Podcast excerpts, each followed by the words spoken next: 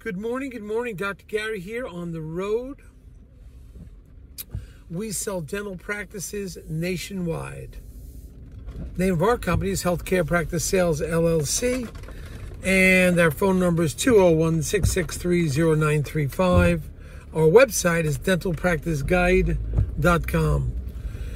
So, anyway, today's topic is discussing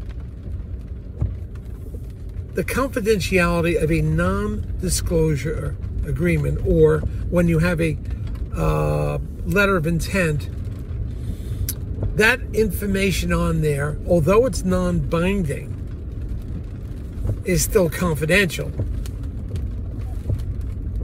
So let's talk about that. Anyway, um, we now are in 19 states. We have eight employees. Very soon, I believe, we're going to have 11 employees or 10 or 11 employees, and we'll be expanding to multiple other states. We're almost there, right at the edge of it.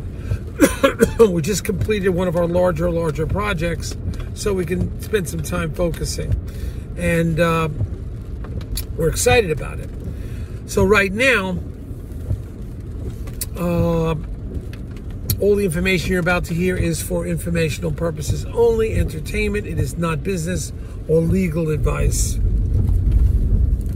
We work 363 days a week, a week, a year. We take off Christmas and Easter, and uh, we'll answer the phone from 7:30 a.m. to 9:30 p.m. on the East Coast time. But essentially, we answer the phone every day. So we're excited to help you. If you're a seller and you need help, we can uh, assist you make a free evaluation of your office. If you're thinking about selling to a DSO, there is no commission that we charge to a DSO because we bring in some of the we don't we're independent, but we'll make and pick and choose which DSO we think would be helpful for you, and we work with some of the largest ones in the country. And it, it just works out great. So there'll be no commission for you when we bring a DSO in, and also for the uh, legal fees often the legal fees are reimbursed at closing, so we get your legal fees often reimbursed depending on certain criteria. So we're here to help you, and it's uh, 201 663 0935, and our website is dentalpracticeguide.com. So give us a call. Even if you just want to chat, we'll be happy to give you some free information and share with you.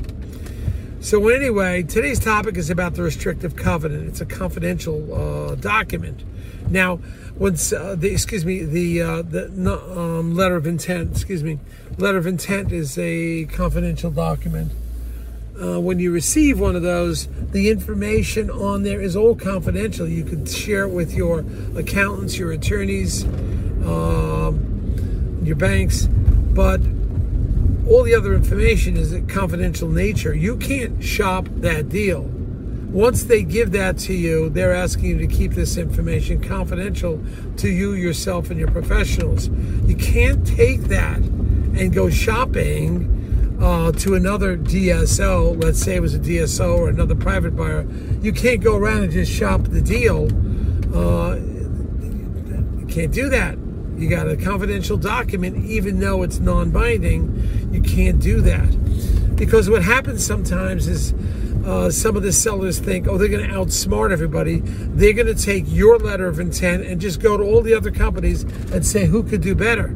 The problem is, you'll always find somebody who can do better. But what does that mean, can do better? You know, what does it really mean in reality? It means they're just trying to get your business and they'll say yes to everything. So maybe yes in an upfront fashion, they'll say.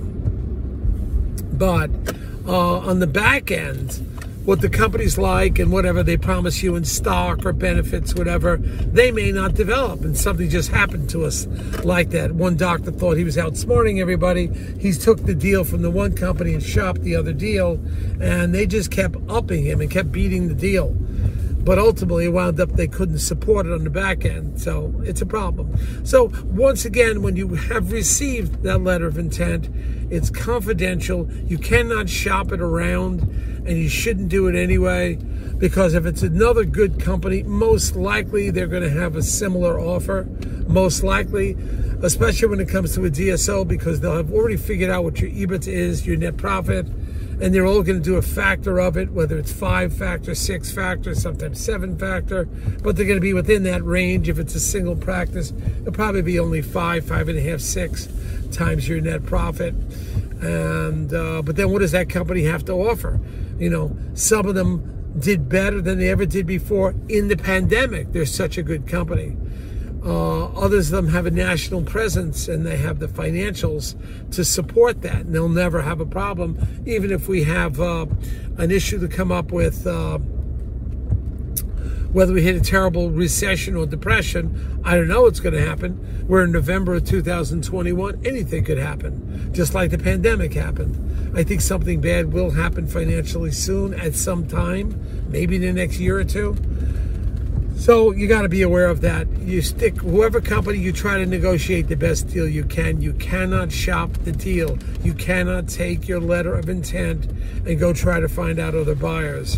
And it'll work out against you anyway because you'll try to find another buyer and you got the buyer and then you start negotiating and then the first buyer is pissed uh, and they drop out and then you lost the first buyer. You think you got the second buyer and the second buyer drops out when you really find out what they have to offer and now you lose it on the first and the second. So you're in a lose lose situation. You don't want that happening. But it's something to be aware of. And uh, it does happen, and I see doctors happening to do it, and they think they're outsmarting everybody. Be aware of that. It's a confidential uh, letter of intent. All right? Call us anytime. We're pulling into the winter time here. I can't wait to get to the warm weather again. Bye now.